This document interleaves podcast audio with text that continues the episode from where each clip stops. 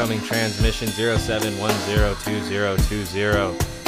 I am your host, Andrew, with another working class observation. Not so much a class warfare report as much as a observation today. Because, like the full frontal, yes, professional that I am, I have come totally unprepared. Um, still glad to stream though. Uh, I also have another message. The podcast for yesterday can't be uploaded because I uh, am pretty bad at this. I don't have the correct software to uh, uh, convert my video to audio, so that that fucked up shit pretty hard. And uh, it's yesterday's uh, transmission was about almost three hours long, so that is too big for the audio converter that I use, so I can no longer do that. uh, it, it has to be about an hour and a half max for the podcast, and if I'm going to continue streaming or recording beyond that for YouTube or the archive, I, as I call it, um, that means that I'm going to have to uh, just extend it and let people know because that's really all I can do at this point. Yep, that's unfortunate, but there's a three hour transmission talking about wealth care and uh, the Supreme Court ruling of uh, Oklahoma and tribal uh, jurisdiction and land. That whole discussion is in uh, is on YouTube and Twitch right now. Um, yeah, it's not going to be able to be on Anchor or any of these uh, podcasters stream stream. Yep, it's not on any of those podcast streams. So kind of unfortunate, but now I know. Now I know to uh, keep it at a certain time and yada yada yada. Good to know. But uh, let's get into it. I have nothing to get into, but uh, let's let's just take our brains, these meaty, uh, hidden tombs, tomes. Who knows what I'm going for? But the thing behind your everything, the one that is running everything, let's use that for some autonomous research and development. But maybe we can squeeze a little bit of enjoyment out of politics. Um, I'm hoping to find some substance. I don't have a plan here. I don't have a plan for Friday. It's New Music Friday. I kind of didn't really focus on uh, the news or current events too hard because I was more into music. Um, but I didn't even really listen to anything that came out besides uh, 100 gecs uh, remix album. So, yeah, I don't really have good excuses for today, but I'm going to fucking record it anyways. I'm going to fucking send it, you know? And uh, yeah, I'm going to get it on Anchor. Uh, this this one, this uh, nonsensical transmission. Um, and I apologize. I am completely uh, dog shit at this, but I'm wing dinging it. So uh, let's let's go in because this is uh, this is where actually where I wanted to start because I just found it. But yep, guess what's going on? We're here today to discuss our vital effort to keep deadly drugs out of our country and away from our yeah. children. And wow, are we making progress in a short period of time? Thanks to you. Man, he is so quiet. It's amazing. I've come to personally thank you. I wanted to make this trip personally. We were going to do a phoner. A phoner? A phoner's not quite the same thing, is it? So I came to personally thank you for your valiant fight to defend our borders and take our vile traffickers, these vile traffickers out of business, knock them out of business, the smugglers, the criminal cartels. We want to knock them out. Woof! Just going out with the uh, full frontal xenophobic language that just uh, bypasses any empathy and gets right to that core of uh, fuck immigrants. Um, that's great. Calling them vile traffickers. It's great. It's great. You're on the front lines every day, saving countless American lives and delivering the righteous thunder of American justice. It's kind of weird how this like this video itself is very shaky, um, and it looks very, just as unprofessional as me and uh, it just it kind of makes this whole speech a lot crazier the fact that he's being extremely xenophobic already, just like going straight to the border and being like, "Thank you for being the first defense against these vile traffickers." And uh, we all know it's been refugees for a minute now in concentration camps. So No That's dark. adversary can match the awesome power of the United States Army, Navy, Air Force. no adversary can match, especially caravans of refugees. And people not really trying to invade or fight. They're actually just trying to seek legal uh, entrance. But Force, Coast Guard, Marines. And I must tell you, very soon we're going to have a thing called Space Force. You know about that, right? Space Force, that's a big deal. One of the many things we've done in this administration, that's going to be one of the most important, I predict. Let us also show our deep appreciation for your law enforcement mm-hmm. partners at the Department of Homeland Security and Department of Justice. Thank you very much for being here. Thank you very much. We'll always stand with the incredible men and women of law enforcement. We will never, ever defund our police, okay? That I can tell you. We're not defunding police. what is this? Uh, what's going on here, Admiral, when you hear defund? What is this? Is this a is this a political rally or was this uh meant for a, a specific occasion where Trump uh cuz obviously he's uh talking to Southcom employees on enhanced counter narcotics operations in Doral, Florida. All right, so it's not specific to the immigrants, but just saying vile traffickers. I'm sorry, that's that's a dog whistle I catch on to with Trump. Um, but he's delivering not like relative remarks because people wa- are talking about local police, Southcom enhanced narcotics, um, counter narcotics operations. I would have to assume that those are maybe because that's well beyond what the the whole defund the police is talking about, right? Because if it's not, then these guys uh, are behind the scenes who are actually defunding. But I don't think that's who people are talking about. They're talking about local law enforcement.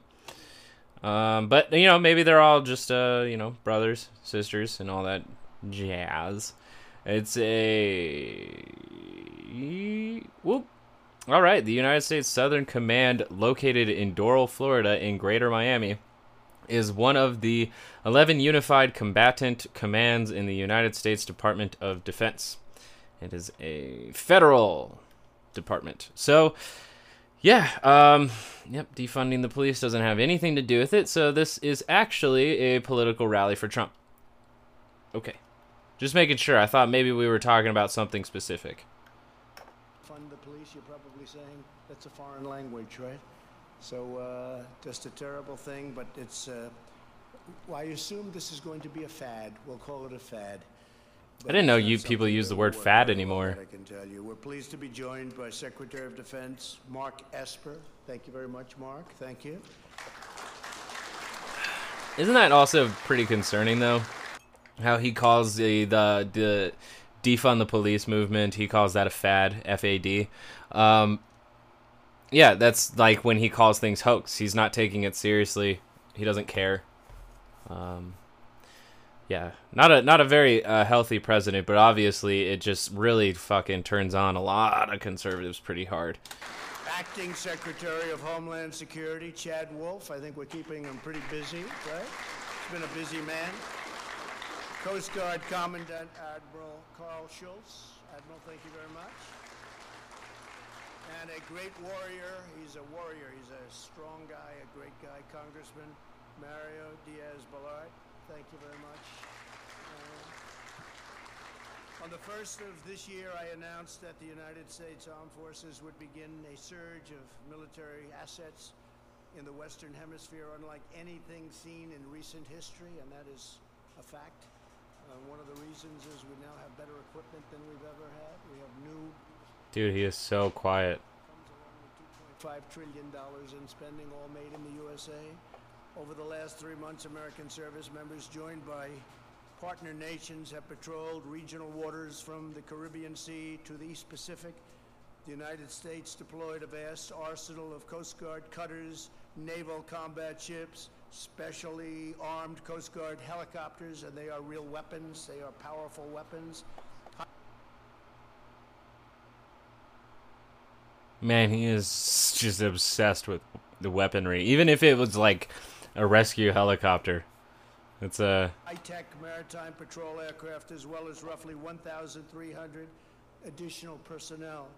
These forces represent a 65% increase in ships and a 75% increase in surveillance aircraft from last year alone. Jesus. We're taking the fight directly to the sinister criminal cartels and we're showing them no mercy. We are doing numbers like nobody thought possible. Even uh, it's funny that he like always gets away with like the same kind of like uh, I don't know the uh, the punchline at at the end of all of what he does, which is when he goes like nobody's ever seen it before. Um, this is unlike anything ever before.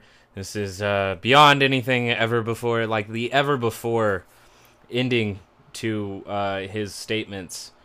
Um, I'm just so surprised that people haven't caught on to how often he says that and pretty much how clueless he is to the operations. I feel like he actually just found out these statistics. I don't think he had much to do with the deployment of any of this in the Coast Guard. Maybe he gave them the funding, um, but I also think that that's probably closer to the Pentagon planning out that budget.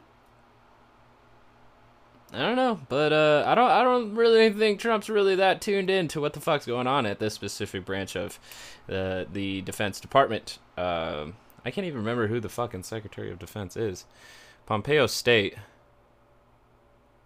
Oh man, man, it's really hard to keep track of people who run this fucking country. Uh, white man, white man, white man, white man, white man. Is it a white man? No, I don't get a straight answer. Oh, because I just typed in uh, Department of Defense. Uh, and just so you guys know, I am kind of racist. Not very racist, just kind of. Oh, it's Mark Esper. That's right. How could I forget Esper? Whatever. Uh, all right, moving on. The admiral, he would say that he would have never thought this was going to happen to the extent that it's happened. Our message is clear. You will not threaten our citizens. You will not poison our children. And you will not infiltrate our borders. We will find you, we will stop you, and we will put everybody that we find behind bars if you're lucky. The results of this historic Jesus. international campaign have been absolutely phenomenal. This joint operation has resulted in the interdiction of more than 120 metric tons. Does anyone know how much that is? Of illicit it's 120 narcotics? tons. That is a massive billions and billions. And the arrest of more than 1,000. Millions and billions, what? Why are you throwing that out there? Like, just let that marinate, man. A hundred and what, like twenty metric tons. Just let that marinate because that is a fuck ton of tons. and drug traffickers. These actions have denied the cartel of billions of various cartels of billions and billions of dollars in cash and prevented the loss of untold American lives, and we've seen the results in the United States. In a single four-day period in May, our courageous Coast Guard men and women stopped three narco submarines packed with poisonous drugs, keeping thousands of pounds of lethal narcotics off of our streets and off of our city areas. We got rid of it. We got off of our streets and off of our city areas. We have it, and I don't know what you do with it. What do you do with it, by the way? You get all that stuff. You dump it. What do you do with it, Admiral? I want to hear. What do you do with that? You blow it up or just dump it someplace? They burn it. Right, that sounds like a good way of doing it. On behalf of millions of American What a weirdo. moms and dads, I want to express our country's pride and gratitude. They they actually just repurpose it and resell it. because there's no other there's really in the CIA learn there's no better way to fund your projects that Congress will not fund than illicit drug deals. what do you do with it? to ensuring you have the tools, the resources, equipment, and support you need, and the support that you deserve, and you've always deserved it, and you used to run short. You don't run. All right, he's so You have the best quiet. equipment in the world. He's so quiet. We've, we we are six minutes into this video, but like he's so quiet. I can't do this. I can't do this. He's so quiet. Um, let's see here. No, I thought I had seen something worthwhile. Ah, I've seen funded safe trafficking ring with.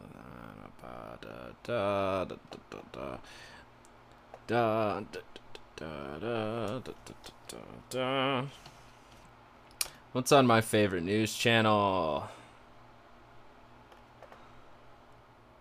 I'm not sure. I want to talk about Goya. I think there might be more important things to talk about than Goya. Appeals court denies Roger Stone's request to delay start of sentence. Haha, they're trying. they're giving it a show, that's for sure. Uh, you know, I, all right. Let's see. Let's check out the the the five skeptical on whether Biden will show up, um, because I actually had like a theory back in 2019 before I knew about Corona and all of that that Trump would start a war or have some kind of excuse to where he's too busy to go to a presidential debate. That was also before I knew Biden was going to be the candidate. If Biden wasn't the candidate and maybe like a Bernie Sanders or no, he probably would have showed up to an Elizabeth Warren. He would have showed up to an Elizabeth Warren. I don't think he would have showed up to a Bernie Sanders debate. But we got Biden, so let's uh let's speculate, huh? President Trump ramping Welcome up the to the attacks on his segment I call speculating the spectacle. Uh, Bum, bum, bum. opponent Joe Biden. We're now less than four months away from the pivotal November election. And the president says the former VP has been brainwashed by the radical left, accusing Biden of trying to impose socialism. Watch this. Now, Joe Biden and the radical left are trying to impose the same system, socialism plus, in America. Biden is a puppet of, of Bernie Sanders, AOC, the militant left, the people that want to rip down statues and monuments to George Washington, Thomas Jefferson, Benjamin Franklin, Jesus, okay, Jesus. They want to rip down statues to Jesus. so we're dealing with a group of people that uh, they will not win. They will not win at all. He doesn't even have to tell the truth. He really just doesn't have to tell the truth whatsoever. They called Obama a socialist. They called him a socialist many times. Ben Shapiro called him a fascist. But many people on the right, anytime there's a welfare kind of program, it's communist. And Democrats are usually the kind to uh, put forward the ideas of a welfare state-ish. You know, in in you know they're the FDR party for now, in in the spectacle of things. But uh, yeah, it's pretty fascinating that every time uh, Republicans have an opposition, it's just because Democrats are socialists in disguise. And then, like, once you start from there, what is the next illogical step? Well, every liberal is a Jew.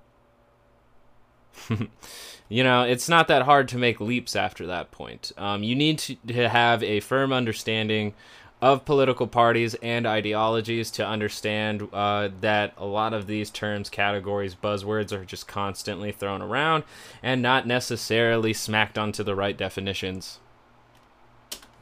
Meanwhile, Joe Biden is proposing a $700 billion economic plan. It's drawing comparisons to Trump's own America First agenda. And President Trump is noticing That's the whack. similarity. He plagiarized from me, but he can never pull it off. He likes plagiarizing. Uh, it's a plan that uh, is very radical left, but he said the right things because he's copying what I've done. Can't be the same. How can he plagiarize you? But it's still very radical left. Huh? Because he's raising taxes way too much. He's raising everybody's taxes.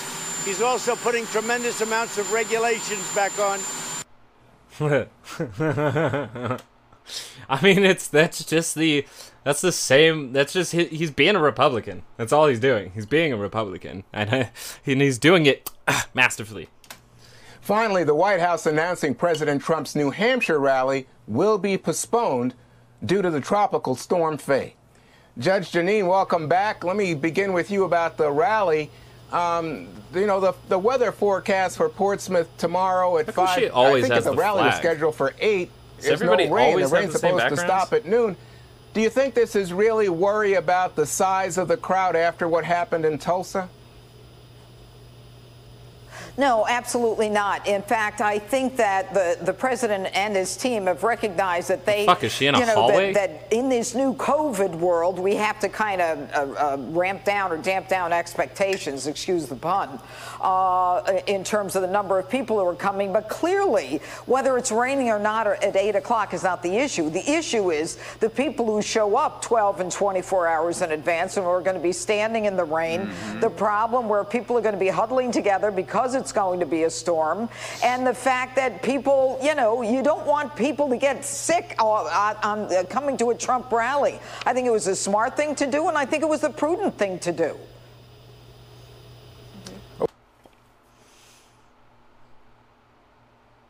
God, I mean, like he can literally just do no wrong.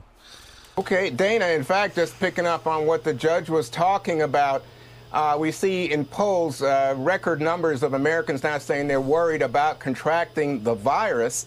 And we've had, uh, I think today is the third straight day of record number of cases in the United States.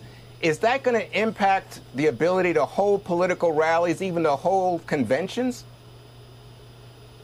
It might, sure. I mean, I think that uh, we are realizing that the virus, in a way, this election, it gets a vote as well. And it doesn't have a party affiliation. It's just going where it's going to go. So we have to have some personal responsibility. And I will tell you, since Tropical Storm Faye came through our neck of the woods today, I would not have wanted to be out there in a little tent waiting for the rally. I think so. Again, that does seem to make like a, a lot of sense from the Trump campaign. Um, on, I do. I also think that the the, the president sharpened his message about Joe Biden and the economics as Joe Biden tried to outflank him on Buy America yesterday.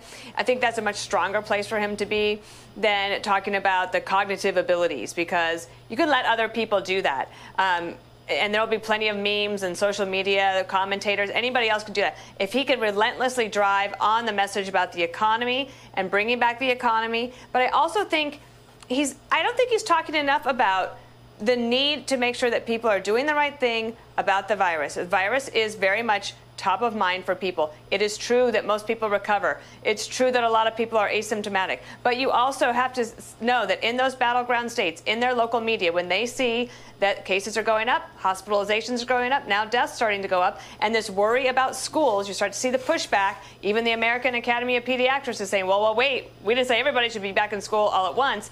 I think that he needs to talk a little bit more about the virus because it is either one or two on their minds when it comes to what's important to them. What's a hot button topic in the minds of the voters? Hmm? Well, this pundit, I don't remember her name. Sorry. Um, she uh, alleges that Trump would have a better time with voters, getting votes, sticking in the minds of voters, if he just talks about the virus. Right? If he just discusses it, because there's so many things to discuss about it. Does he want to talk about the virus? Uh, because we're we're getting to this place and this conclusion where Trump's handling of the virus is total dog shit. So, you know, just add that cream into your coffee and just give it a taste. See how that feels. And think about whether Trump's response was lackluster enough to maybe not discuss Maybe the economy is his only strong point because it was on an a positive-ish note before we dived hard down, but there was already a recession predicted. We were we're, we're already a bit late, even though we uh we went pretty hard on the that lockdown. We'll see what happens 21. right now, and probably that's going to be the case into November. Makes sense. Jesse, uh, but last night the president told Sean Hannity that he took a cognitive test and, in his words, he aced it. Uh, the White House won't say when he took it or why he took it, but I wonder what you make of the fact that he was having his cognitive abilities tested. I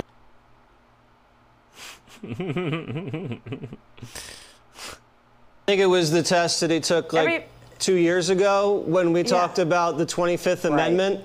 Right. I don't think it was a recent Yes. test. It was the test we covered two years ago. Right. And it's a regular test that people get when Yeah. they get physicals. Right. At Walter and Reed. from what I heard, Right. that Joe Biden didn't get his cognitive test done in January or December the last time he had his physical. They happened to skip that test. I don't know why. I probably do know why, but they skipped that So that's pretty funny. Is that uh, the five here are able to uh, say that the question begins with him saying, "We don't know when, where, why Trump got a cognitive test." But luckily, the man in the suit does have the answers to that question. And uh, apparently, it was the test two years ago because Trump's um, cognitive abilities were brought into question then. And then, so a test done two years ago is suffice for now, which Trump is 78, if I'm not mistaken, or is he 68? Or is he 75? I think it, wa- I thought he was in his later 70s. But they're also able to give the same context for Biden and just say that, well, we know he skipped his because we do know. Hmm. Haha. Yeah. Test. And then Biden the other day off the cuff said he's tested constantly for uh, cognitive decline. I didn't know whether that was accurate or don't know if whether he he's being theoretical, like, you know, every time. I don't remember if he did say that, but I do remember him saying that he was being tested all the time for corona. I don't remember. time he walks outside and gives a speech off a teleprompter, that's considered a test. We don't know, but uh, if I was to bet on who would do better on a cognitive test, I'd, my money would go with Donald Trump. The, the point is, Juan, is that Joe Biden's the guy that's just along for the ride. He's the guy that sits shotgun during the road trip. You know, he runs out for snacks at the 7-Eleven. He'll hump, he'll pelt, pump gas or something like that. He'll screw around with the radio, but you don't ever let Joe drive. Now Joe's actually driving, and everyone's freaking out because Joe's got no sense of direction. Everyone's yelling at him. He's he's missing the exits. He's leaving the blinker on. And you know he'll go wherever you tell him to go. Like if you say, Joe, I want you to put it in park at the railroad crossing, he will literally put it in park. This is what we're dealing with. I don't think he's that wrong either because um, Biden does just seem like a placeholder candidate just to defeat Trump. Um, nothing significant about Trump. I also agree with, or I also agree with Kanye about how there's nothing special about Biden. Um, but it's it's a worrying point when we reach this.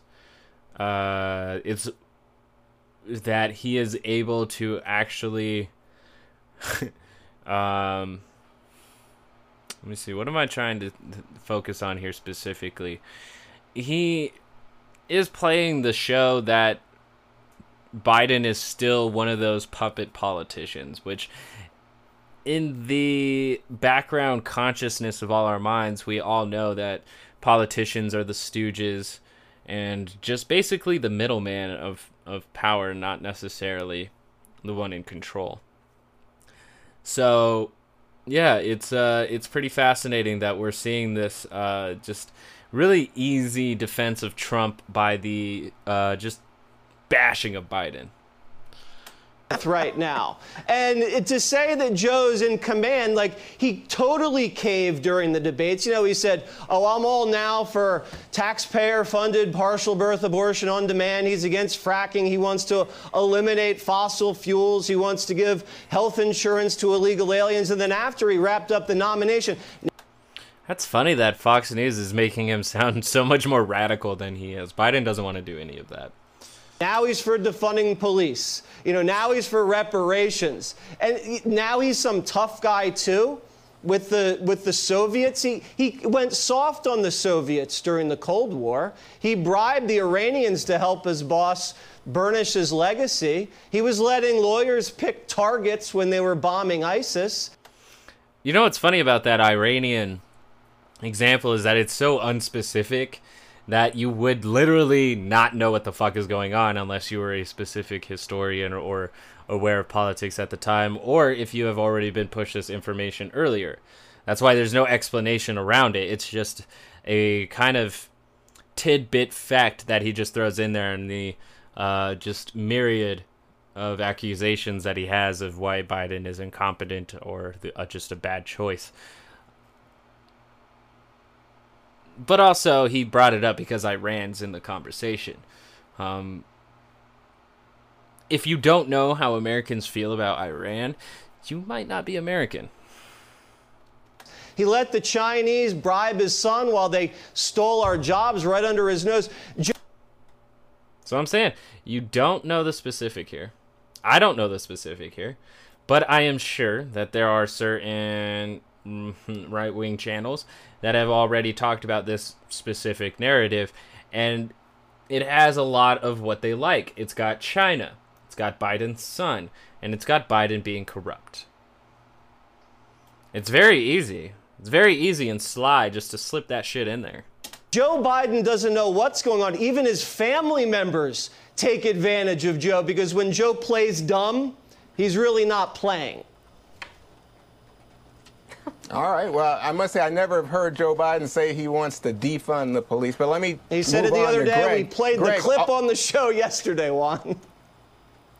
Not defund, but anyway, it's okay. Greg, I It just want to move on to you and say also on Hannity last Mm-hmm. night, the president said that Biden had been brainwashed by the radical left. So my I mean, is this just how Fox gets away with mis and disinformation at this point?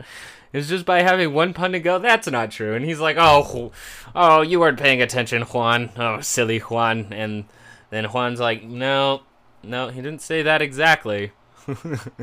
then they just move on. But it's like somebody can still choose to believe the guy who said it happened. question for you is can the president Mm-hmm. convince voters that Joe Biden, who's known as a moderate, uh, is actually Bernie Sanders and Alexandria Ocasio Cortez? I'm dead. Oh no. Oh my god. Like literally, bro. They're you just using like buzzwords, buzz people, buzz buzz buzz buzz buzz buzz buzz. God damn it, Fox. Like find some new boogeymen. Oh my god. Oh my god. It's got to be the left. It's the left. All right. Let's hear the answer. Yeah, you know, I thought it was really nice of uh, President Trump to pay Joe a compliment by saying he was brainwashed because he's obviously implying there is something there to wash. the fact is, Boom. Biden is an open vessel. Bottom line, you can fill it with anything. He's a political pinata, and you know you just you you can put in you can put in defund the police, and maybe he'll do it, or the Green New Deal. It just takes a while. You have to beat it out of him later, but he'll do anything to placate the hard left. But the big story, Juan, hard left. is his weakness is that he can't think on his feet. Which is why you're seeing a lot of prominent liberals, uh, one of them, what's his name, Tom Friedman, saying that maybe, you know, Joe doesn't have to debate at all, right? They want to really just keep him in a freezer next to Walt Disney's head because they want to deny Trump the kill shot. And I think that's what's going to happen. So, what should Trump do if Joe Biden ducks the debates. He should show up outside his house like on a flatbed truck with a podium, conduct the debate on the street, and answer questions. And then when he's done, they have to send somebody to Joe's house, go downstairs, and get his get his answer to the question and do it that way. I think that's the that is because Trump Trump needs to have an alternative if Joe backs out, and I put it at 90%. He's not going to debate. That was a pretty dog shit answer. Just just because it uh it leaves blank the the the the whole question that Juan had asked. Um he he answered it a little bit at the beginning. It's like, ah, he's a he's a political piñata. Ah. But ultimately what he wanted to reach is that Biden the the whole point he's trying to drive home is that Biden has no spine.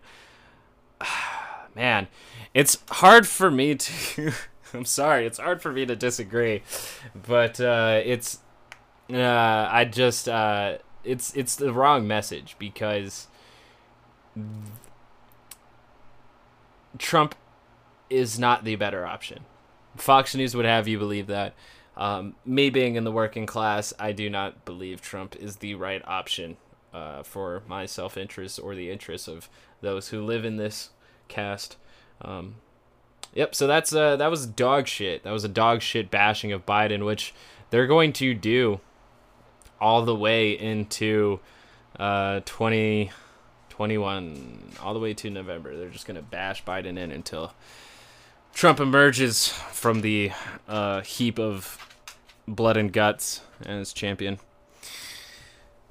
Maybe we won't make it that far. Who knows? Kanye West says he is in it to win it as he opens up for the very first time since tweeting about his White House run. In a quote, the rapper and performer says, I am taking the red hat off. This is in an interview with Forbes magazine. I'm not saying Trump uh, Trump's in my way, he may be a part of my way. And Joe Biden, like, come on, man, please. You know, Obama's special. Trump's special. We say Kanye West is special. America needs special people that lead. Bill Clinton special. Joe Biden's not special. All right, here to react, National Press Secretary for the Trump 2020 campaign, who would also say Joe Biden is not special. I'll just jump ahead to the final answer. There is uh, Hogan Gidley. Hogan's made the transition from the White House to the campaign. Hogan, first off. Uh, um, Mick Mulvaney yesterday said if it's Trump against Biden, Trump will do well. But if it's Trump and a referendum on him, he will struggle there. Do you agree? Uh, Trump's going to do well and win either way. Kellyanne made a point yesterday, I think, from the White House North Lawn that, uh, you know, when you're debating with yourself, it's a little bit more difficult. But Trump is so unique. He's so powerful and so strong, and he's been so well accomplished throughout his life uh, he's been so successful. His first run for politics, he won the presidency of the United States. He'll do it again, regardless of what the media and the detractors try and take away from him. Uh, the American people cannot be denied all the success and the positive uh, things that have occurred because of this president's policies. Let's talk about the, the WHO because the president officially has sent out a notice that the United States is going to withdraw from the WHO effective 2021. Joe Biden heard this. He said, on day one, I'm going to reverse this. He said, we need to restore our leadership on the world stage. And this is what he tweeted Americans are safer when America is engaged in strengthening global health. On my first day as president, I will rejoin the WHO and restore our leadership on the world stage. Why does the president specifically want to uh, withdraw? Why did he withdraw? And what's your reaction to Biden? Well, we've spent hundreds of billions of dollars in the WHO, and the way you combat these types of uh, massive global pandemics is with information. They have not been forthcoming whatsoever. In fact, they've actually covered up for China's malfeasance. They're the bad actors here. This was created, uh, developed, came from China. Everyone now knows that, and Joe Biden continues to show his true colors here. He'd rather protect China uh, than America. You see it time and time again, and that tweet points that out beautifully. And that's what the American people have to understand. There's a clear choice here. You don't have to guess what this country would look like under uh, a President Biden. Uh, I hate to even say the words. You don't have to guess. You've seen it. Uh, Joe Biden wants to defund the police. He'll allow our uh, our cities uh, to devolve into they this. They keep equating Biden to these uh, to these actual Uh, defund the police is not a radical position. I don't I don't see that as a radical position. But they constantly keep equating Biden to these radical positions, and it's a mischaracterization entirely of what Joe Biden uh, stands for. President Trump ramping up Um, the attack. he is going to be a repeat of Obama. Um, I don't, I don't, I don't see it coming out any differently than that. So d- don't be ridiculous. You know, we're not stupid. Just don't be ridiculous. Boom! Holy shit! So we get this. Let's check this out. This was reported an hour Fox ago. News has learned President Trump is expected to commute Roger Stone's sentence just days before Stone is set to report to prison for charges stemming from the Mueller investigation. White House correspondent Kevin Corke Yep. live for us Knew in it. Washington. Kevin. Paul Manafort's Evening, next. Trace. As the president left the White House en route to Florida for a series of events today, he was actually asked about the prospect of issuing that pardon to Stone, who, as you know, was convicted in a trial last year of lying to Congress and witness tampering. He is 67. He now faces three years, four months behind bars. The president has been talking a lot about this topic recently, and here's what he told reporters today. I'll be looking at it. I think Roger Stone was very unfairly treated, as were many people. And in the meantime, Comey and all these guys are walking around, including Biden and Obama, because we caught them spying on my campaign. Who would have believed that one? President was actually pushed further on this topic last night in an exclusive interview here on Fox. That's f- pretty. I am old. Uh, that's got to be pretty fascinating that he's still pushing the whole quote unquote Obamagate uh, kind of thing. Like, uh, Obama's still walking, Biden's still walking. He didn't mention Hillary. Uh, shouldn't she be in jail by now? So it's pretty fascinating that Trump says he has all this evidence and proof and blah blah blah blah blah, and yet, even with the Attorney General, uh, the highest officer in the all of the land, nothing. He also has the FBI under his command. Nothing. He also has the NSA. Nothing. He also has the CIA. Nothing. So either his allegations don't have enough evidence to prove guilt or even a worthwhile trial, or he has no evidence.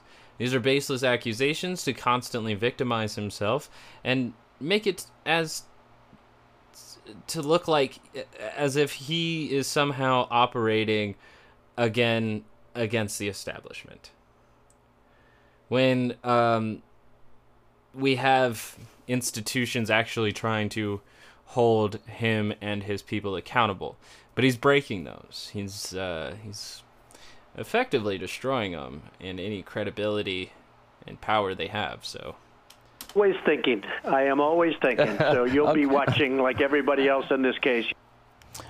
Speaking there to Sean Hannity. Now, for his part, the Attorney General of the United States, Bill Barr, has, according to sources, asked the president to tread lightly with respect to Stone. After all, in his opinion, there was nothing wrong with the 40 month sentence handed down in his case. We left it to the judge, and, and she imposed the sentence that I actually thought was reasonable. Now, the president, for those of you keeping score, has actually issued nine commutations during his time in office, including four of them in February, among them Rod Blagojevich. And uh, Trace, I can tell you, we've just actually received word that uh, Stone's appeal has been denied. His appeal, that is, to push back his reporting date to jail. Right now, he's supposed to report to the uh, prison uh, on July the 14th. That is, of course, Bastille Day. He was hoping to push that back because of COVID concerns, maybe to September. That uh, request has been denied. We'll see if or when the president decides to issue a commutation, Trace. He did. We will indeed. Kevin Corke live. He just did 16 minutes ago. Breaking news Roger Stone breathing a huge sigh of relief tonight because the White House has just announced the president will commute his sentence. He was set to go to prison on Tuesday, and now Roger Stone will not go to prison because President Trump has commuted his sentence. Short of a full pardon, but still, it means that Roger Stone will stay out of the Hoosgow. More on that as it comes in. And he would have just gone to rich person's prison, so it's pretty funny that they act like he was gonna go to like Guantanamo or some shit. No, he was gonna go to a uh, fucking prison that probably had a tennis court in it. Um, yep. That's where we're at. Hey. I knew it was only a matter of time until he uh he just straight up freed him. Um, but you know, I'm coming to the part where I have to end for the podcast to be, be able to upload it. So I'm gonna get a little bit into this video here because I fucking hate conspiracy theories. I am a member of the working class. I work a 9 to 5 wage slavery job and I do not have any fucking patience for delusional beliefs that avoid confronting power for the sake of facing the boogeyman. So I found this video because my uh, YouTube algorithm does want to, me to watch um, conspiracy videos, and this one here was what was brought to me. It's titled "So we can make this very." Please, Gates, give me one second. It says, "Make this go viral!" Exclamation point! Exclamation point! Exclamation point! Bill Gates responds to COVID nineteen vaccine conspiracy theories! Exclamation point! To the fifth. Now, also here is since I saw this video almost about two hours ago, it has jumped from 12,000 views to 31,000 views. I already had a feeling that this video was going to kind of gain popularity because it has uh, Bill Gates discussing the theories that has been driving literally everybody insane. So, wh- why am I here again? Well, there's more to it than Bill responding to the conspiracies. And I think it's important for us to go over this because I fucking hate conspiracy theories, and I would very much like t- to take the time of rather than just taking in the information it gives, but to actually return our own research. So take it away. very quickly and keep the case numbers very, very low. And so sadly, this is not a case where, you know, I feel like, hey, I told you so. Mhm. Uh, it because we didn't use that time when it was clear as the biggest threat to kill millions of people to have the diagnostic standing by, to be ready to ramp up a, a vaccine factory. A few things were done. Uh, some countries, our foundation funded some work that will help with the vaccines now, will help with the diagnostics, but uh, you know, most of what was called for, particularly in a New England Journal of Medicine article I did that went into way more specifics than I could in a, a short TED talk. Uh, those things didn't get done, and so that's why it's taking us a long time to get our act together uh, faced with this threat. Well, there are lots of individuals uh, who were as worried as I was. You know, people like Dr. Fauci, who've been through various epidemics. And so we, when we had Ebola, Zika, SARS, MERS, we were lucky that they didn't transmit very easily. They weren't uh, these respiratory viruses where somebody who's not very symptomatic and is still walking around can spread the disease in some cases to literally dozens of people. So the respiratory transmission, particularly because world travel is so intense, that's where I show the simulation in that speech and say, this keeps me up at night um, more than even war, which is no small thing.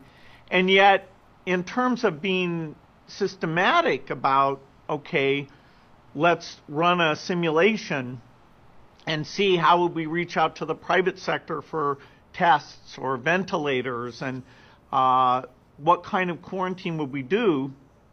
And we, as we enter into this, we haven't practiced at all. And so you can see it's, you know, every state is being forced to figure things out on their own. And uh, it's very ad hoc. It's not like when a war comes and we've done, you know, 20 simulations of various types of threats and we've made sure that the training, communications, logistics, all those pieces fall into place very rapidly. Well, the main tools we have right now are the behavioral change, the social distancing, which uh, often means staying at home most of the time, and the testing capacity to identify who in particular uh, needs to get isolated and then testing their contacts uh, to make sure that we can catch it so early that a lot of people who get sick don't infect anyone else. Now, you know, so our foundation is engaged in projecting uh, what's going to go on, the modeling. Uh, our partner IHME is, you know, telling each state what they should think about in terms of ventilators and uh, capacity. Further on out, the work we're doing now to find a therapeutic, a drug to reduce the disease, to cut the deaths down, you know, we're hopeful uh, that even in six months, some of those will have been approved.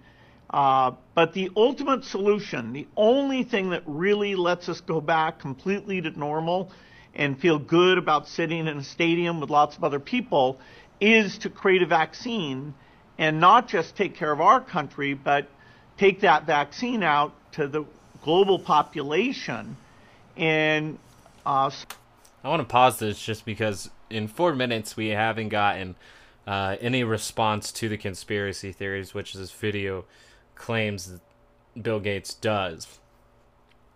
Um, and in fact, we just have Bill Gates kind of giving us basic knowledge of basically everything that we know up to this point, except for the fact that he's been coordinating with a certain foundation to give uh, information to the governments that he believes that they would need in order to ensure public health.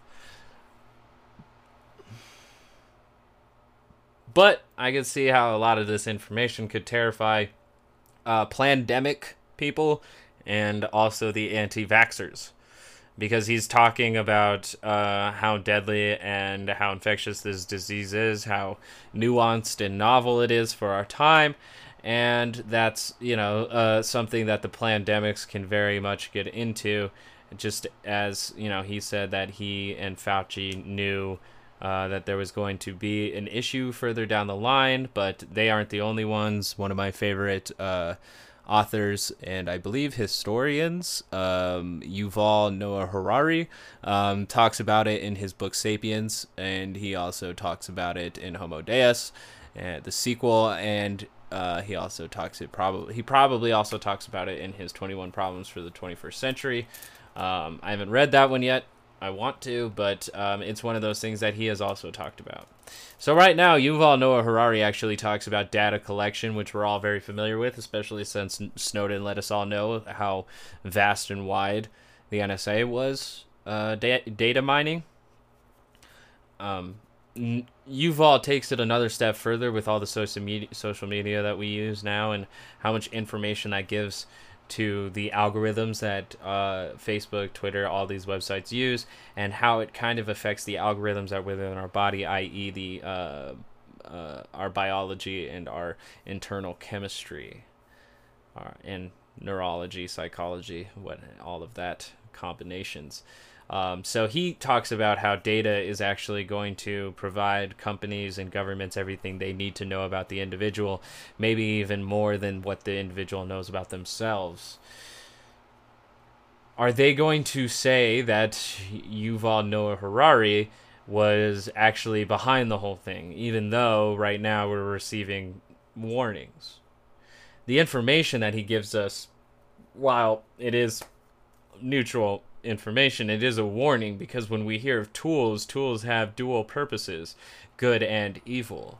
It uh, never seems to fade into a neutral tool. You well, you can have neutral language, I guess, but usually you can find an intent and motivations whether there's good language or bad language. But let's continue on because we are running short out of time here. I just think it's fascinating that the article, the the title of this video does not match anything of what Bill Gates has said. So that we have vast immunity, and this thing, no matter what, isn't going to spread in large numbers. It's been a very difficult decision Boom. to make whether I even wanted to do it. Who the fuck is this guy? So yeah, Bill Gates just kind of talks about coronavirus, our a, a, bit of our response and a bit of his his own experience, and then he also talks about like the solutions, which people obviously want to know about.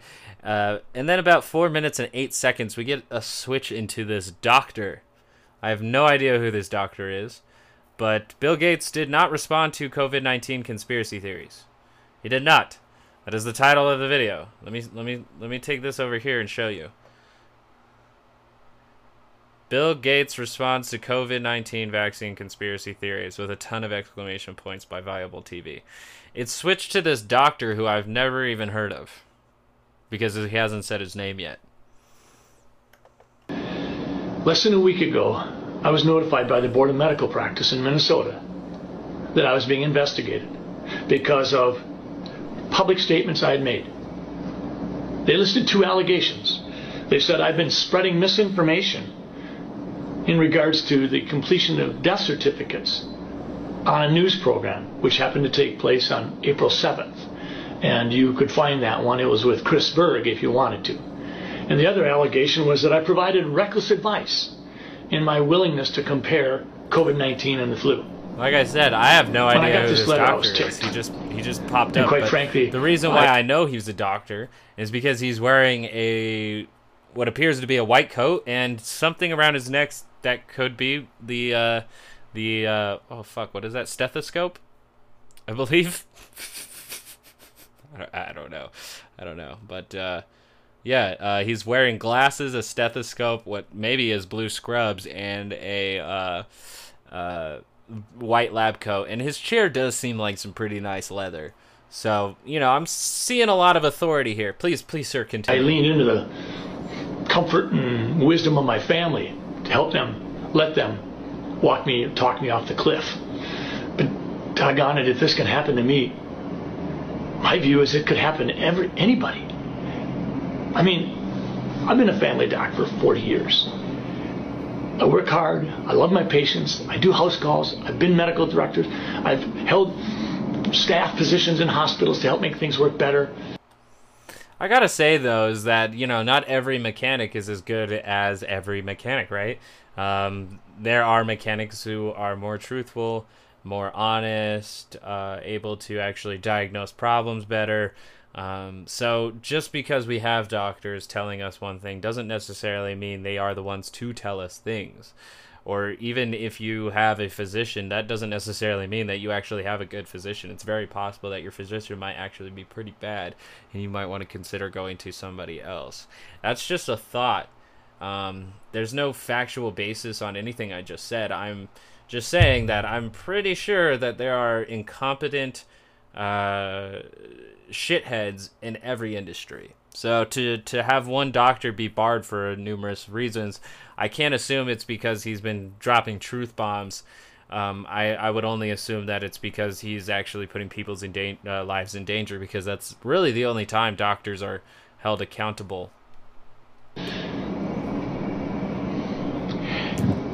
I've been in the Senate for four years and I've learned a lot. I've never had anything like this happen. Shoot 'em out. Five years ago, I was named the Minnesota Family Doctor of the Year in Minnesota. And I get this because a couple people complained, and I don't get to know who those people are.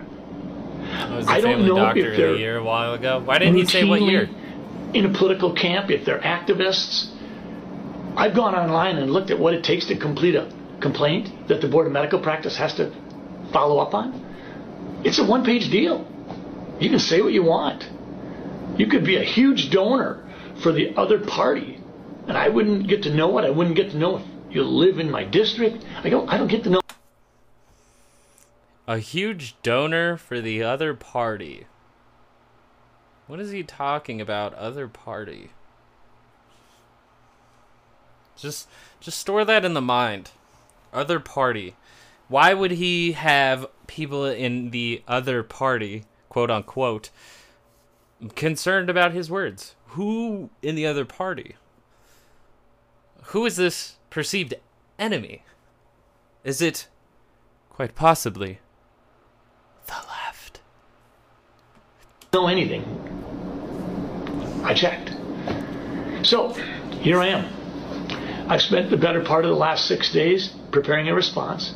I understand how important the work is that the Board of Medical Practice does. I mean, physicians do screw up. Two of the big areas where physicians mess up is inappropriate sexual behavior, inappropriate self medicating, certainly with opiates. But this is an odd position for me to be in. Wait, but there's not ever doctors ever fucking up with misdiagnoses or even just yeah inaccurate diagnoses or uh, any of that. You know, somehow it's only like sex and drugs. That's the only way a doctor or a physician fucks up. Hmm. And I am just stunned. But I should have seen it coming. Because I saw the threats on social media. I've seen them for the last two or three months. I've seen them come from physicians. I've seen them come from people in all walk of life.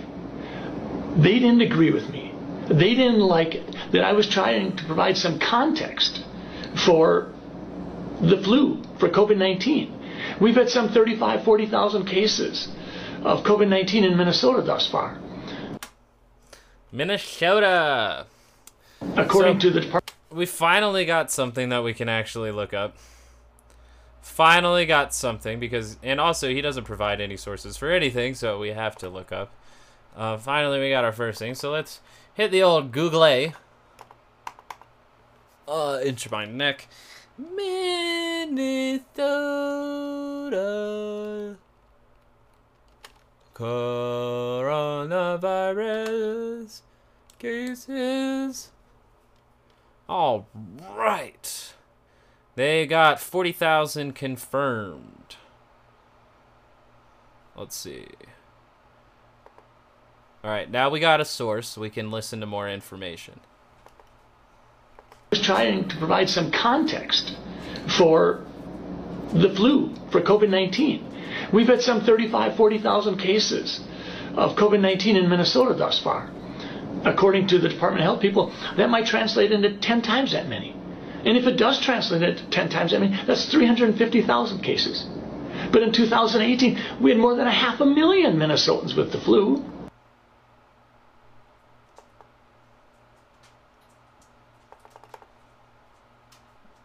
Did they?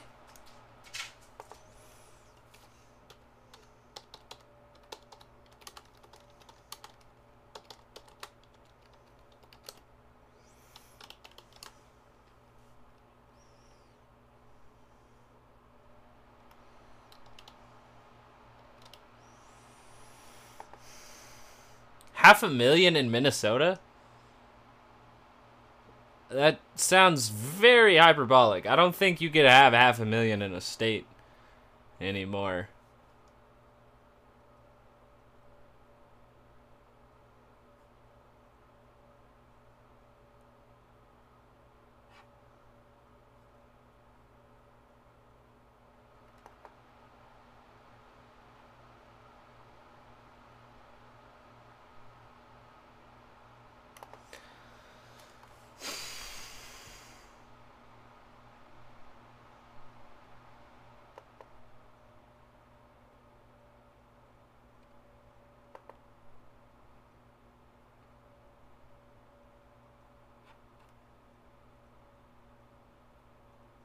Can't connect to the website. Jeez, bro.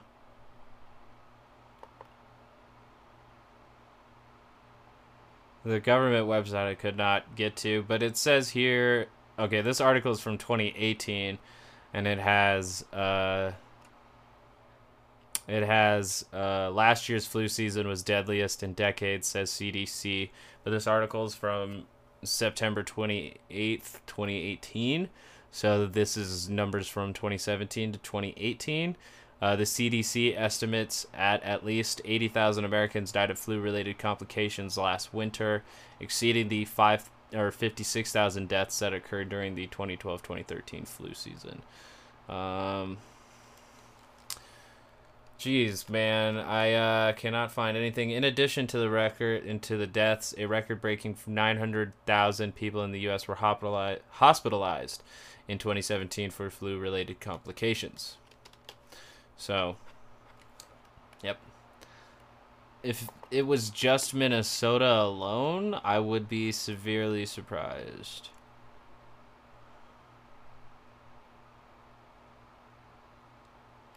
All right, the Star Tribune here has something from February 9th, 2018.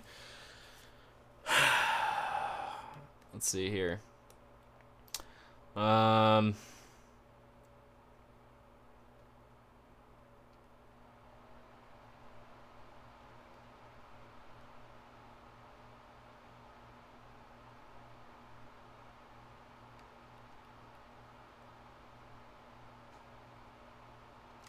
I can't find Star Tribune's not really providing me any information here, so now I got to move on to another source. This is great. You got to love how easily accessible sources are.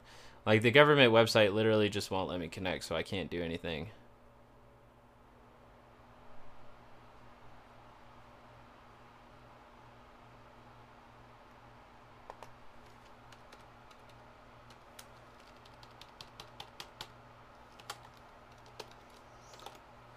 See, flu cases 2018. I typed it in, and I still get nothing. Because I can't get a summary for the 2018 to 2019 flu season because the PDF won't fucking load. And I'm going to have to bring this over here. You're going to have to focus on my face right now as I get pissed.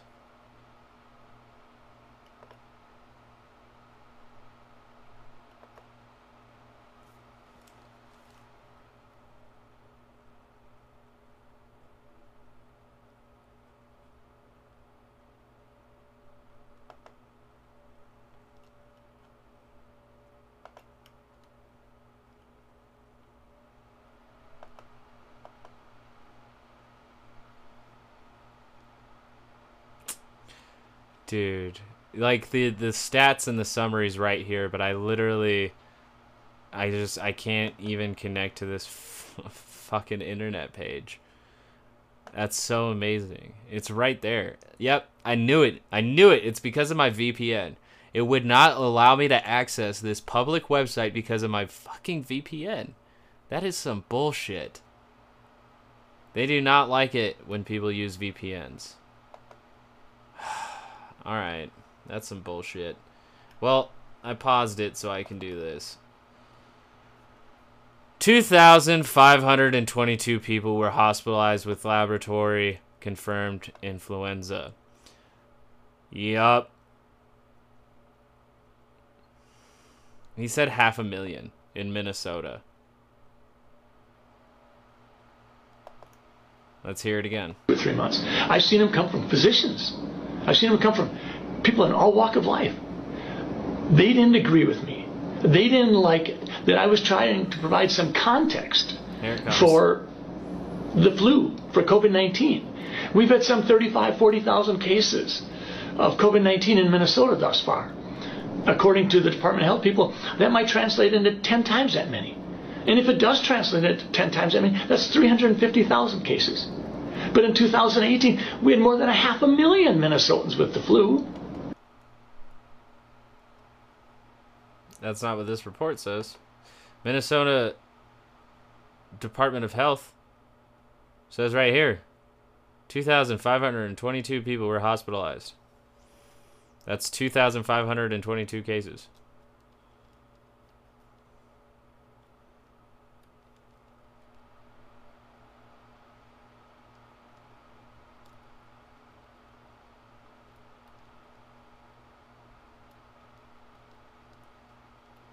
Um. Yep, I'm not seeing. I'm not seeing anything about half a million people having this shit. So, uh, that's a lie. So, if, and he thinks it's possible, a big if, that they could be at 10 times the amount of cases that they uh, have reported now, that's 350,000 to 400,000 just in this fucking state, Minnesota. That's far worse than what they had in influenza. That's way worse. It's exponentially, exponentially worse. When I say that, am I recklessly giving you advice regarding COVID 19 and the flu? Yes. Dr. Anthony Fauci has come out and compared them all the time. Dr. Mike Osterholm has. In terms of the death certificates, on April 3rd, I got an email from the Department of Health that said very clearly that we should report COVID 19 on death certificates if it is assumed to have caused or contributed. Well, that's not how we do death certificates. The official ICD 10 coding for April 1st, 2020 through September 30th, 2020, during the time frame in question, says this.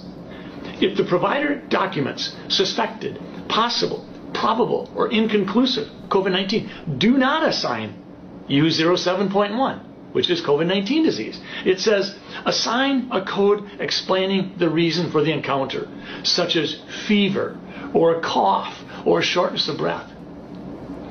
That's what the official instructions say. So I get this on April 3rd.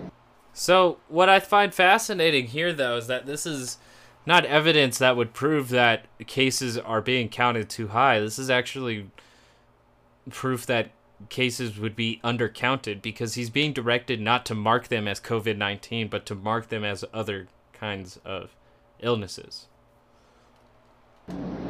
I end up inadvertently, sort of accidentally, running it up the flagpole with Chris Berg on April 7th. And what happens? The Department of Health, a few days later, comes out. he says, I've run it up the flagpole to Chris Berg, the guy who he said was like, uh, he who interviewed him on April 7th. That's not running up the flagpole, bro. Like, I, I don't like authority. You see that flag? That's a red and black flag that says, I don't like authority. And uh, that guy just said that his authority is some journalist. His that's who his, his authority is. Jesus. Not even a journalist. It, I don't even know who Chris Berg is. I have no idea. Out with a clarification. And then a few weeks later, they come out with another clarification. And I appreciate it. Fact of the matter is, I'm proud of the Department of Health in Minnesota for saying we are not going to list non confirmed cases as deaths in Minnesota. We are going to put an asterisk by them, and we'll follow up on those later. See, and he just admitted that he's glad that they're not counting as many cases as they can for coronavirus. They're actually downplaying it. I think going overboard on something that may or may not be more deadly than we think is a lot. It's the old cliche better safer than sorry. It's not really pussyfooting to actually have to put up with the uh, social sacrifices that we have to make with this. I feel like you would actually be stronger if you could. Um, show resilience through these social changes that we have to endure to be able to be able to survive this virus. But that's not what Pennsylvania was doing. That's why they had to subtract 200 patients from their COVID-19 death count. Colorado did the same thing. New York went the other direction. New York said Wait. we're having more. Let's let's see. Um, Colorado subtracts Corona cases.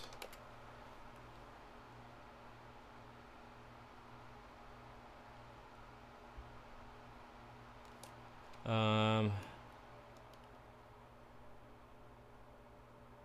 the Gazette here on May 10th says COVID 19 deaths undercounted. I'm not saying anything about uh, taking away cases. There's an increase from the Denver Post.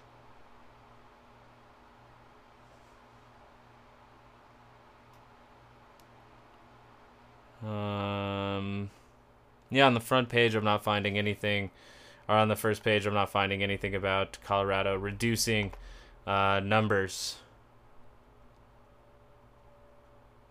because they realized. So, uh, let's see here. Let's try Pennsylvania.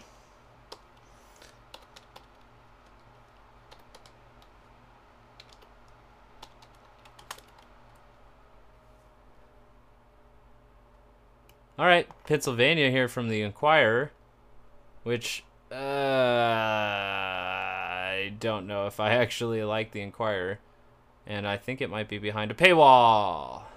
Nope. Um,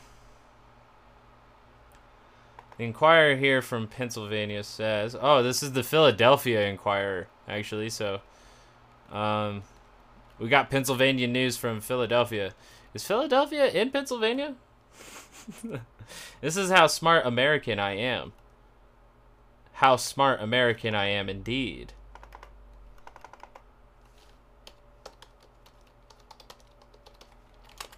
Dumb.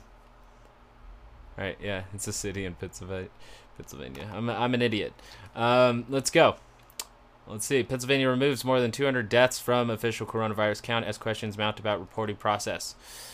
Uh, twice in the last week, Pennsylvania's official COVID 19 death count spiked. Then on Thursday, the number plummeted. Officials from the State Department of Health provided several justification for the fluctuation, citing technical issues, lengthy investigations, and the addition of probable deaths, those considered to be caused by the coronavirus, but without confirmation from a test. All right, so, but facing mounting questions about the accuracy of the count, officials on Thursday removed more than 200 probable deaths from the tally, further complicating the state's accounting of the pandemic. Health Security Rachel Levine said the change was made in an effort to be transparent. Quote, We realize that this category can be confusing since it does change over time, unquote. At times, there are things we need to review and potentially revisit the way the data is being analyzed, she said, and this is one of those times. The coronavirus surge in Pennsylvania has posed major technical challenges for the health department, the clearinghouse for the data critical to make decisions about what policies to implement to keep people safe. In addition to inconsistencies around death counts, the department has struggled to attain complete and accurate demographic data for positive patients, as well as those who have been tested. Um, yeah, this actually just sounds like heavy incompetence. Like they're just fucking up so hard that uh, that it would make sense that they can't even get their numbers right. And maybe the people within Pennsylvania should uh, judge the legitimacy of their health department and whether or not the people that are in charge should be in charge. Thank you. This has been my TED talk. Um, but yeah, at least that one is true. I'm not sure if Colorado did, but deaths in a certain period than we normally have. So those deaths must be COVID-19. We just didn't pick them up. So never mind the testing. We're adding 3,700 to our total, and oh, well, that does increase our total by 50%. So I'm in the position where I have to explain that I wasn't spreading misinformation. It's funny that he brings up so much examples as to why we might have undercounts, and this includes Philadelphia or Pennsylvania knocking down the amount to actually just look better, because it seems like they're not actually on top of keeping track of it at all, and that it would be more uh, politically advantageous to make it look like there are less deaths than there really are. Um, but it, it's fascinating that with all the evidence he provides leading towards the conclusion that it would seem that the conclusion would be that we're undercounting and that we're misinterpreting uh, side effects and symptoms and all this other stuff and marking it as miscellaneous rather than COVID 19. And yet he still comes to the conclusion that we are overcounting. To scare people? And I'm not being reckless when I talk about COVID 19 and influenza both being single stranded RNA viruses that are respiratory in nature with similar symptoms and can be spread through particulate matter and aerosol transmission. I've got an eight page document that I put together for the Board of Medical Practice. And let me be clear eight pages. They do important work, and I'm going to fully cooperate with them. I also have some 70 pages there of attachments. And in the attachments, I've got the Pennsylvania Department of Health slashing their numbers by 201. I've got the Department of Health in Illinois, where one of the directors says that just because we put COVID 19 down on the death certificate as cause of death, that doesn't mean the patient died of COVID 19. She said that.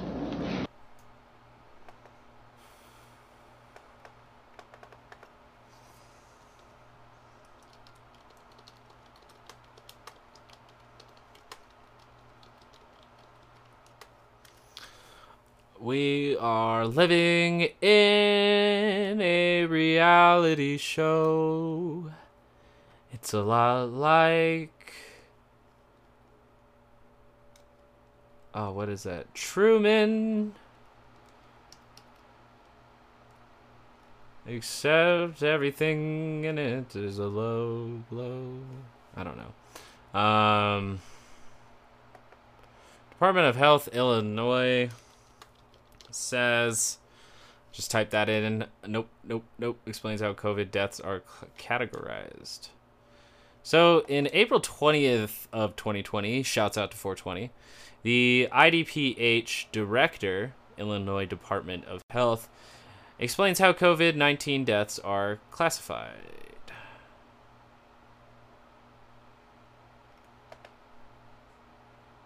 Why are you zooming in? My laptop can be so annoying sometimes. Um, quote, if you were in hospice and already had been given a few weeks to live and then you also have you were you also were found to have COVID, that would be counted as a COVID death. It means technically even if you died of a clear alternate cause but you had COVID at the same time, it's still listed as a COVID death. So everyone who's listed as a COVID death doesn't mean that that was the cause of the death, but they had COVID at the time of the death.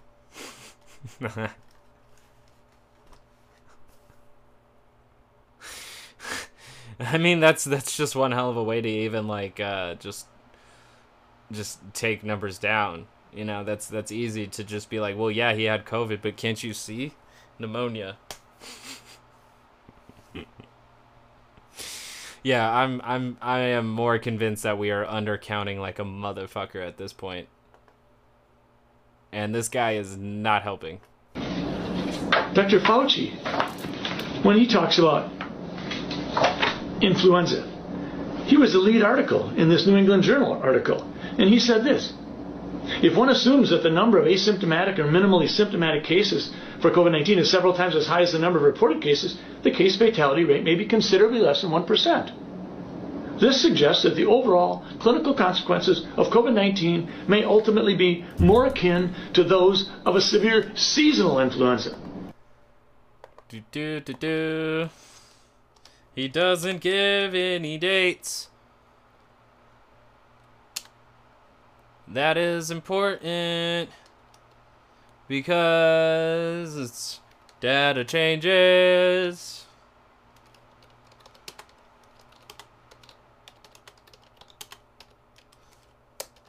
Let's see if we can find the article based off a bit of that quote.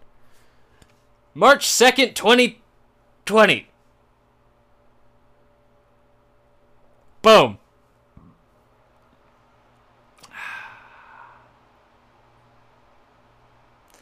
So we have Fox News here say, reporting two days ago saying, quote, uh, Dr. Fauci says it's false narrative to take comfort in low COVID 19 death rates. That is the most recent quote. But the one he's saying but comes from Medscape, right? Is that what he said? Come on.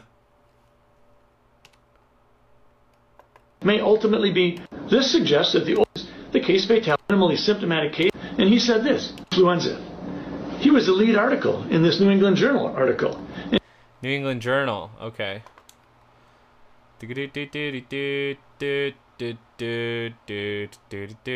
Oh, this article that I clicked on had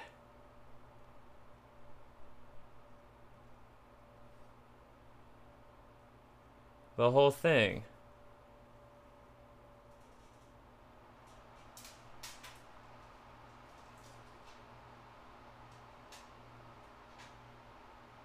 Interesting.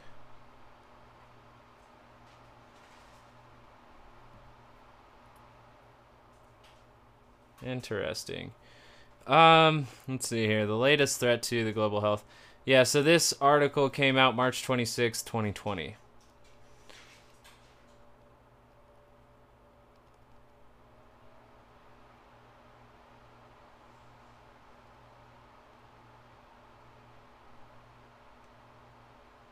On the basis of case definition requiring a diagnosis of pneumonia, the currently reported case fatality rate is approximately 2%. In another article in the journal, report mortality of 1.4% among 1,099 patients with laboratory confirmed COVID 19.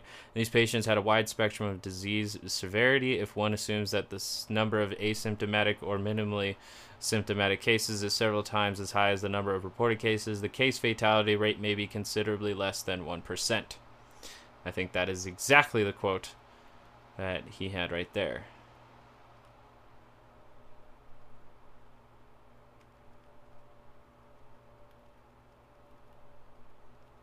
So this was very early on. Um, yeah, and it could still remain true that the death rate is at 1%, but so far as I can tell, um, that is a very old quote that we can't really necessarily go off of. It's going to be hard to prove that just because um, that it data changes. And he said this. So, if one assumes that the number of asymptomatic or minimally we even- symptomatic cases for COVID-19 is several times as high as the number of reported cases, the case fatality rate may be considerably less than 1%. This suggests that the overall clinical consequences of COVID-19 may ultimately be more akin to those of a severe seasonal influenza. I didn't see that in that. That was Dr. Fauci. And, oh, by the way, one of the contributing authors was Dr. Robert Redfield, the head of the I did not see that in this article. Because, uh, right there, okay. This suggests the overall clinical consequences of COVID 19 may ultimately be more akin to those of a severe influenza, which has a case fatality rate of approximately 0.1%, or a pandemic influenza similar to those uh, in 1957 and 1968, rather than a disease similar to SARS or MERS, which have had case fatality rates of 9 to 10% and 36% respectively. All right. So, yeah, he did kind of uh, equate the. It may ultimately be more like the seasonal flu. It seems it's a bit more vicious with the uh, with the older communities and does take a few more younger people than the flu does. So it does make it a bit more uh, deadly than the flu, but is a 0.9% significant enough of a percentage increase? Maybe, maybe not. the CDC. Dr. Osterholm is a well-regarded epidemiologist, and he was saying this in the, in the middle of March. He said, "The flu has become a pandemic more than once and has killed millions of people. It still exists today. Unfortunately, we now have on our hands something else, but it's caused by coronavirus, which is acting very much like influenza. Folks, do I feel targeted? Yeah, I do. Do I know who my accusers are? No, I don't get to know. Could I be disciplined by the Board of Medical Practice? Well, sure I can. There's two allegations they're investigating.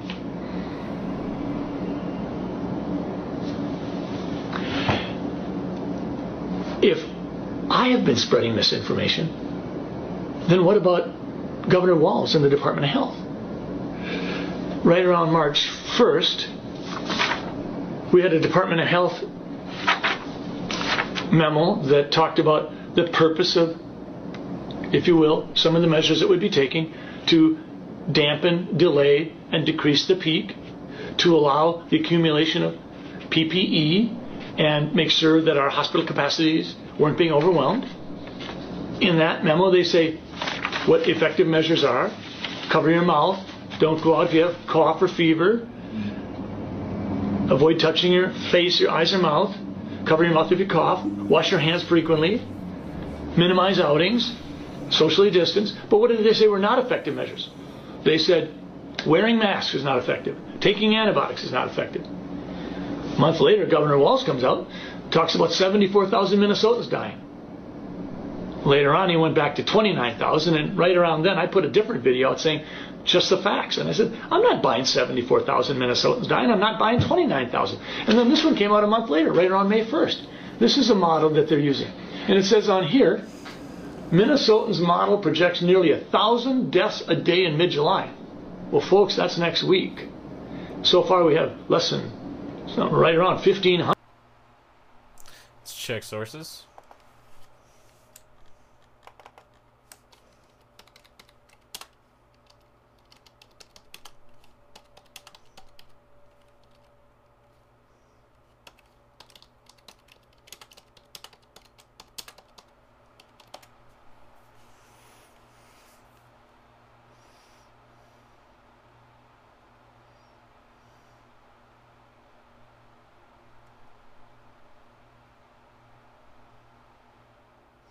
May 29th, they already had a death toll of a thousand.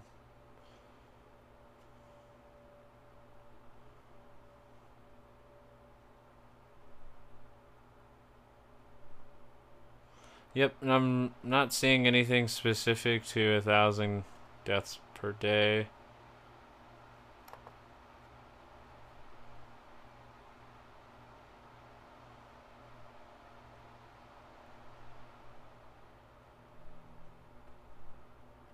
Yeah, I'm not seeing anything about mid-July, uh, thousand deaths.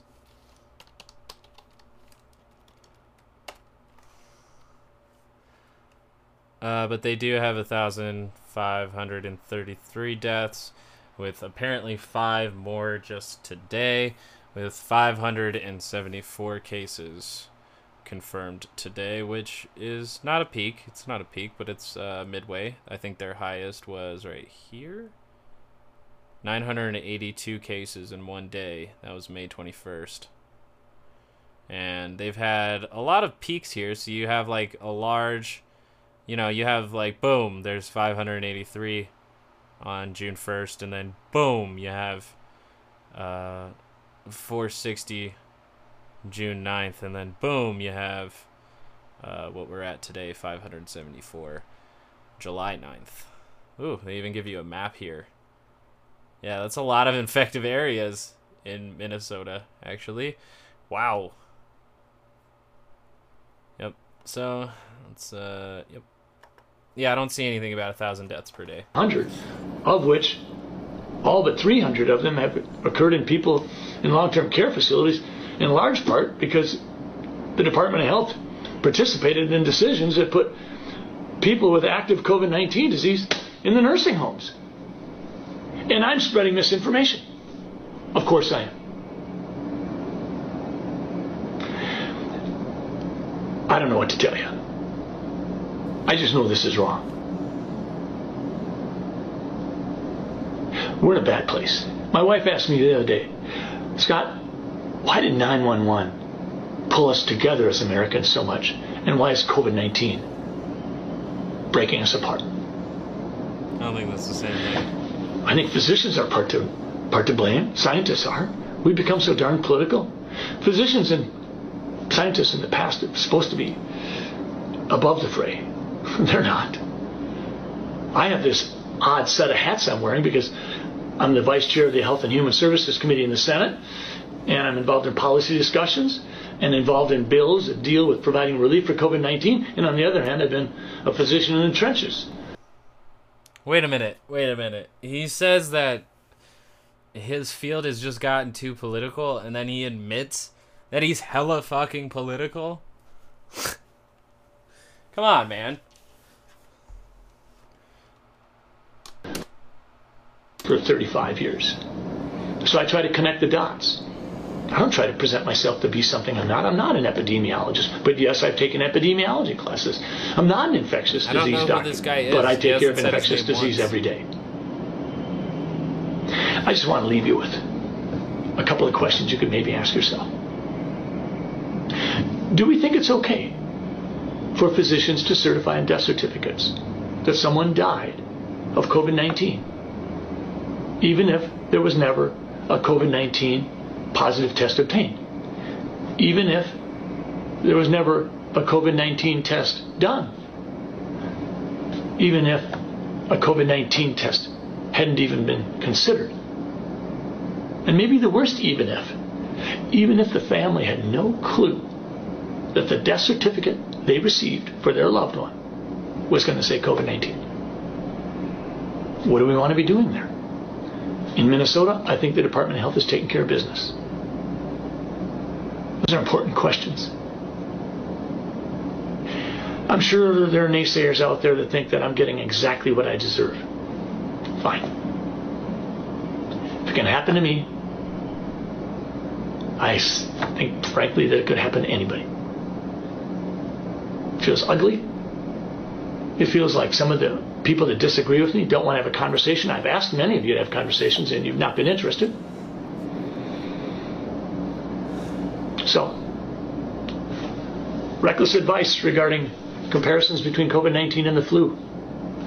spreading misinformation because I cried foul when I received a memorandum from the Department of Health on April 3rd, which directed me to a CDC link, which says clearly that you could have a patient suffering from other medical problems, wheelchair bound, severe stroke within the preceding year or two, no COVID 19 test ever done or ordered, and when that patient dies of pneumonia, it's COVID 19 death. I cried foul. And You remember that uh, when he read that memorandum, it actually said to not mark it as what I think it was like I seventeen or one seventeen or something like that, which was basically uh the what maybe their medical term for COVID nineteen. I have no idea why it would be in another language, um, or in another writing form just for their paperwork, I guess. But uh, I remember him saying that if it if it had other symptoms that you know we know that are related to coronavirus, to actually mark them down as fever or what have you. So not necessarily moving the right cases into the right sections. And a lot of it has to do with the fact that probably early on, a lot of people didn't know what the fuck they were looking for. I'm grateful that the Department of Health a week later tried to clarify things, and a month later clarified it further. But I'll say it again: the official people who write the coding Bible in this country said, if the provider documents suspected, possible, probable, or inconclusive, do not assign COVID-19. That's what I just said. Not. If the provider documents suspected, possible, probable, or inconclusive, do not assign COVID-19 documents. Still try to clarify things, and a month later clarified it further. But I'll say it again: the official people who write the coding Bible in this country said, if the provider documents suspected, possible, probable, or inconclusive, do not assign COVID-19. Bruh. We're undercounting. We are undercounting, and yet people still believe this man in the other way around that we are overcounting. Holy shit. Conspiracy theories are full of shit. He had one factual claim that Pennsylvania did shed off uh, counts, and also the Fauci quote. That was also, I will give him that, guaranteed. Um, but the, the context is important because that was before we actually had a uh, lot more cases here, a lot more mortalities. I think the current death rate um, of coronavirus in the United States, let's see. Um, you got to take three, two, four, zero, five, nine, thirty-six. Uh, can't be right. Uh, three point. Nope. God damn it. One thirty-six thousand. All right, two four zero million. Uh, it's about a four percent mortality rate right now. So that's at least uh, far deadlier than influenza is currently in the United States. He also lied about the fi- uh, 500,000 um, cases in Minnesota for influenza just in the year of 2018. That also wasn't true. We we we did the research here while he spoke, and so um, to take those in, things into consideration, it sounds like he does deal in misinformation. I don't even know who this guy is. Not at, at any point did his name come up. So I also have to assume that he's probably just well known within the uh, pandemic or the uh, conspiracy theory circle. Like I've anybody probably viewing more videos on the on the matter probably know his name. I do not because I do not follow it too hard, but now I think I'm going to. I think I'm going to follow up on conspiracy theories a lot more because they are very easy to debunk and show how full of shit they are.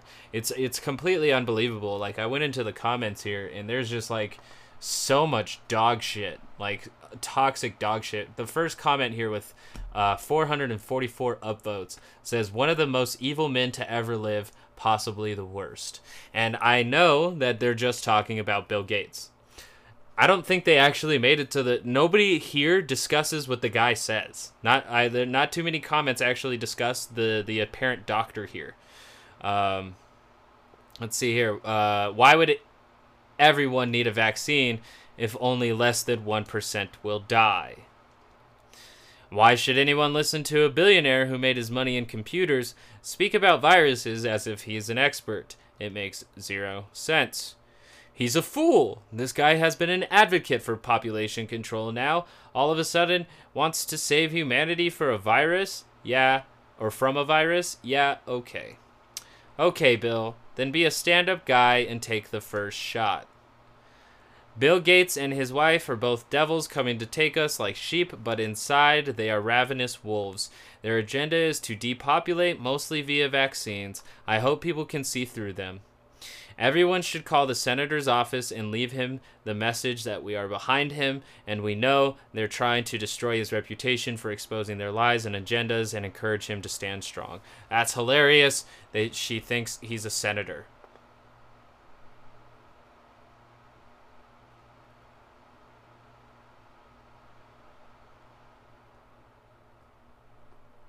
Uh, right. So yeah. Um, yeah. So uh,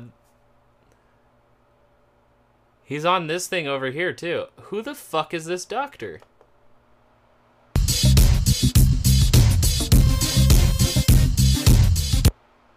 Inappropriate sexual behavior. That's the same Inappropriate video. self-medicating, certainly with opiates. It's the same video. But this is an right. odd position for me to be. There's more to get into, but unfortunately, I have to end it here because of the time constraints for the podcast. Um, thank you for joining me in my working class observation. Um, I hope we can get more transmissions out into the future to get that working class perspective, which seems to be so very absent from the detached mainstream media and the completely delusional conspiracy theories. I have been your host, Andrew. You can follow me on Twitter uh, at working underscore Andrew. I love leftist material. I am what you may or may not call a radical. You can call me rebel scum if you please.